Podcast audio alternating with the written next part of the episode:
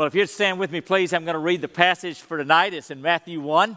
If you've got a Bible, you can turn there, but uh, probably particularly on Christmas Eve, a lot of you don't bring your Bibles, but it's going to be on the screens. So, Matthew 1, verse 18. Now, the birth of Jesus Christ took place in this way. When his mother, Mary, had been betrothed to Joseph, before they came together, she was found to be with child from the Holy Spirit. And her husband Joseph, being a just man and unwilling to put her to shame, resolved to divorce her quietly. But as he considered these things, behold, an angel of the Lord appeared to him in a dream, saying, Joseph, son of David, do not fear to take Mary as your wife, for that which is conceived in her is from the Holy Spirit. She will bear a son, and you shall call his name Jesus, for he will save his people from their sins. All this took place to fulfill what the Lord had spoken by the prophet Behold, the virgin shall conceive and bear a son, and they shall call his name Emmanuel, which means God with us. When Joseph woke from sleep, he did as the angel of the Lord commanded him. He took his wife, but knew her not until she had given birth to a son, and he called his name Jesus. This is the word of God. Please be seated. Well, church, tonight we're going to look for a few minutes at the Christmas story through the eyes of Joseph. Uh, maybe especially fitting since we've already had a story about uh, our Joseph here to look at the biblical story of Christmas through the eyes of Joseph. The passage starts right off at the outset that Mary was betrothed to Joseph, and when we read that New Testament word betrothed, that's not a word that we use, so let's just clarify that that is a legal engagement. Now, when a couple in our culture gets engaged, I regularly do weddings for these uh, couples. You know, they, they, pro- they give each other rings, they promise to marry, they begin planning a wedding. Well, in that day, in that society, it was a little different. Uh, when they made this promise, it was sort of a binding, legally binding agreement. Now, they were called husband and wife, but they still stayed at their parents' home, uh, didn't sleep together, parents' homes, um, but, but they were legally uh, committed to each other so that if one later wanted to back out, they had to go to the courts and have a divorce. So that's what it means that they were betrothed. It was a, a quasi legal engagement. So we read that they were, in, were betrothed, and then before they came together, she was found to be with child. Now, we have heard the Christmas story, most of us, all of our lives. That's just too familiar, and that's just easy to kind of go right over that one and miss it. But, I mean, Joseph has not read this Christmas story, has he? I mean, he doesn't know this story. The angel, as Ashley read earlier, had appeared to Mary beforehand, but didn't appear to Joseph. He doesn't know about this. Okay, they're engaged. He's engaged to sweet, godly, precious Mary. And the text says that before they came together, she was found to be with child. Now, what does that mean? That means she was getting bigger and she was showing. And no doubt the other women, you know, began noticing it long before Joseph did. And, probably, you know, the word got to him Joseph, you better check into this. She was found to be with child. And no doubt Joseph goes to her and confirms. And can you imagine his feelings? Can you imagine his devastation? Either Mary doesn't tell him about the angel Gabriel, or she tells him and he doesn't believe it. Can you imagine what Joseph's feeling that his whole world just was devastated and shattered because his, the dream of his life, the love of his life, they were so close, and she was so godly, has betrayed him, has been unfaithful to him, has gotten pregnant by somebody else in this village. And who is it? Can you imagine what Joseph is feeling. A little bit of a puzzle that God, when he sent Gabriel to tell Mary that this was going to happen, didn't tell Joseph also. But sometimes God allows us to go through some tough situations so we can learn to trust him. Maybe some of you are in that situation right now, believe me, Joseph would tell you, you can trust our God. Just you wait. Okay, she was found to be with child from the Holy Spirit. Mary knew that, he didn't. Okay, verse 19. And her husband Joseph, being a just man, that is a godly man, and unwilling to put her to shame, resolved to divorce her quietly. So, so he uh, doesn't either doesn't believe it, or I bet she didn't even tell him. I bet she just, you know, God, you're going to tell him this. There's no way he's going to believe that, yo, yeah, right, this uh, angel came to me, that sort of thing. So uh, he's decided to divorce her quietly. Okay, you've got to get divorced in that day. It's not like an engagement here where you can just give your ring back and take off. Um, there had to be a legal di- divorce. He can do it publicly or privately. If he does it publicly, the advantage there is he can make it clear to everybody look, she may have committed adultery, but not me. That's not my child. Uh, you know, kind of washes his hands, but it'd be a big stink and a public thing. So he resolves, it is a measure of his courage and character. He resolves to just quietly go to the court and divorce her and move on. So, heartbroken, heartbroken. This is what he's going to do. But as, verse 20, but as he considered these things, behold, an angel of the Lord appeared to him in a dream, saying, Joseph, son of David. He's probably not called that much. Maybe he's never been called that. But he is in the line of King David. So he's Joseph, son of David. Quite an, an august title. Joseph, do not fear to take Mary as your wife for that which is conceived in her is from the Holy Spirit. Now, if, he, if his world was rocked before, uh, maybe even more so now, you're kidding. Can, can you imagine his jaw dropping, his, his eyes widening, and, and pretty soon a big smile on his face? You may she was not unfaithful, there's not another man. But, but from the Holy Spirit, what do you mean? Uh, can you imagine all the emotions that were flooding Joseph, this godly young man who wanted to please God and who loved Mary, when the angel tells him, That which is conceived in her is from the Holy Spirit. Now, if we could pause there, what does the Bible mean? One of the great truths of the Bible is, is the virgin birth of, uh, uh of Jesus. That is, his mother, before she had uh, any kind of intercourse or sex with Joseph or anybody, uh, she conceived the baby Jesus by the Holy Spirit. Well, let's just remind ourselves what the Bible teaches. There is one God and only one God. Very important. But this God, in a mystery, the one God somehow exists in three equal eternal persons Father, Son, and Spirit. And we don't fully comprehend that, but, but no surprise that puny man doesn't fully understand the, the God of the universe. Father, Son, and Spirit. So that which is in Mary, that is this little baby she's carrying, was conceived by the Holy Spirit. No sex there. The Spirit is Spirit, but He causes her to become pregnant with a little baby who is fully human because he's got a, a human mother but yet he is divine because he's got God, the Spirit, as his Father. Now, this is extraordinary. It is the biggest mystery of all that this baby, Jesus, would be fully human, and he needed to be fully human because the whole purpose is to come in and, take our place. And he needed to be human if he's going to take our place and pay for our sin. Uh, so he had to be human, but he had to be God because uh, the, the sin is inherited through the father. There is no human father, so there's no sin. And besides that, his death would take the place not just of one person, just one of us, but because he's God, any of us and all of us. And so, fully God, fully man. I mean, one person put it this way Jesus is the only one ever born who had a heavenly father, but no heavenly mother who had an earthly mother but no earthly father, who was as old as his father and older than his mother. I mean, there's no one like Jesus. That which is conceived in her, Joseph, is by the Holy Spirit. Now, we know the Christmas story, but Joseph didn't.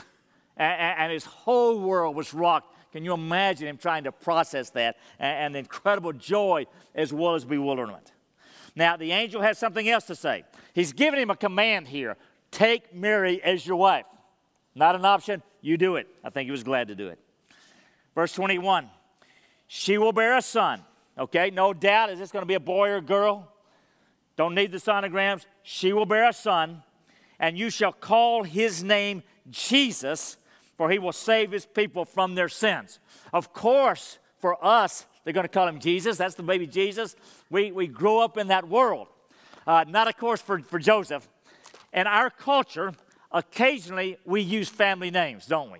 We had three kids Sarah Elizabeth. Sarah is not a family name, Elizabeth was. My father's mother, who dies when he was six. Uh, Callie Wren. Uh, Callie's not a family name. Wren is my mother's maiden name. John Paul Schaefer Wells. Uh, John Paul is not a, a, family name. Some folks thought we named him after the Pope. We actually did not. We like the names. Um, Schaefer is Gail's maiden name. We have some family names, some, some not family names. And we do that in our culture. Sometimes people use family names, sometimes they don't. Freedom. In the Jewish culture of this day, they always, always use the family name. For example, let me remind you if you've read the Luke account about John the Baptist being born, and God tells Zechariah the father, name him John, when he's finally born, and all the uh, friends and neighbors say, well, let's name him Zechariah after the father. And he, he writes down, no, his name is John. And all the people said, there's no one in the family named John. They just didn't do that. So, they don't, they're not going to name him Joseph. They're not going to name him Jacob, that's the grandfather, or Matthan, or, or Eliud, or one of those uh, uh, grandfather names. Name him Jesus. There is no Jesus in the family line. Why Jesus? Well, just a little bit of, uh, of uh, etymology, the study, the study of, a, of a history of a word. Jesus, or the Hebrew equivalent, is Joshua. Any Joshua's out there, your equivalent name really would be Jesus. Okay, Joshua. Now, Joshua, the Hebrew way of saying that would be Yeshua. And the Yah, that Y sound, Yah, is a shorthand for the, for the proper name of God, Yahweh. Yahweh saves, or Yeshua. And, and the Hebrew of that just simply means Yahweh saves, or God saves. So we call him God. God saves. Okay, Joseph, she's going to bear a son, and you shall call his name God saves. For because, the passage goes on to say, for he will save his people from their sins. They got that uh, connection. Uh, the English, we don't quite get it, but we got it now. Every time you think of the word Jesus, think God saves, Savior. He's all about saving us. Christmas is all about a Savior. And the whole reason He came was to save His people from their sins. Yea, God. You know, uh, I appreciate the story that Brian Mann, our team, Eric, uh, did with Joseph and how Joseph, I think that you write down there that he, uh, he emphasized the cross as part of his story, that he was just ambushed by the cross. And, and you know, what did that mean? And I hope you haven't gotten used to it and it's become too familiar to it, but he, he just was floored by the cross.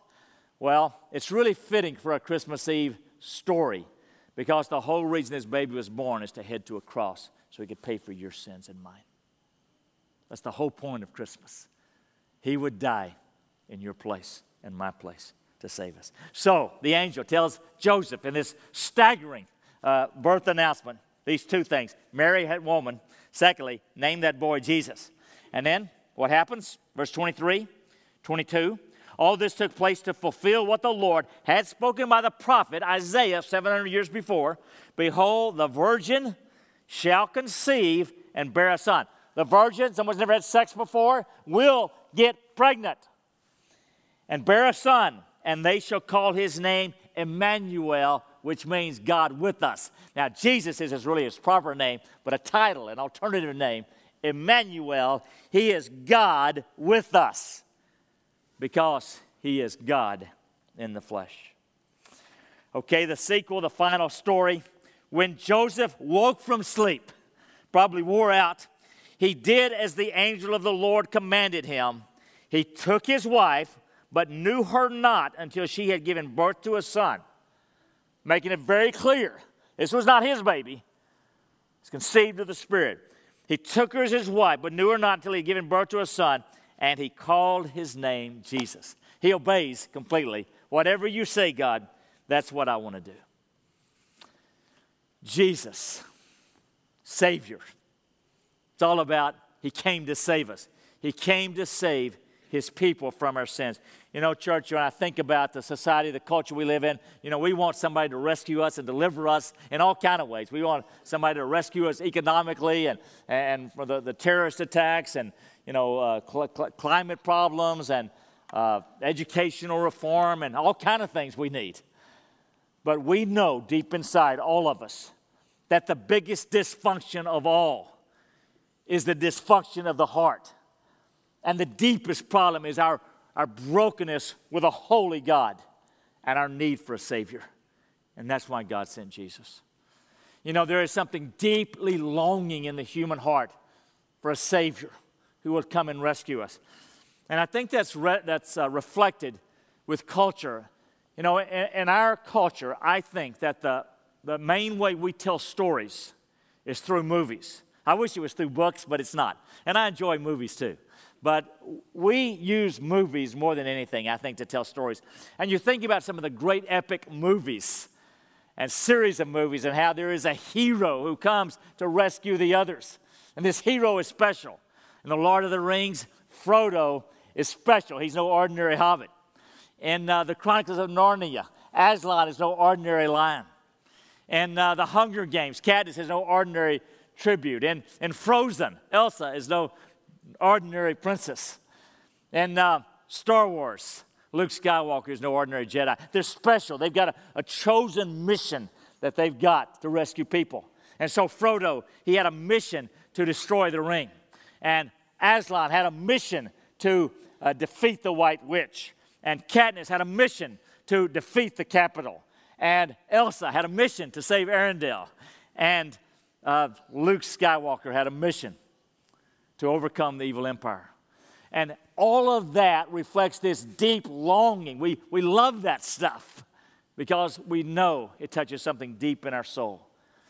But by the grace of God, it all points to reality that in life there is a real Savior and he was born as a Jewish baby, like no other baby ever born before. And he grew up, lived a life like no one has lived, eyewitnesses watching incredible things, walking on water, telling others about it, and being willing to die for that.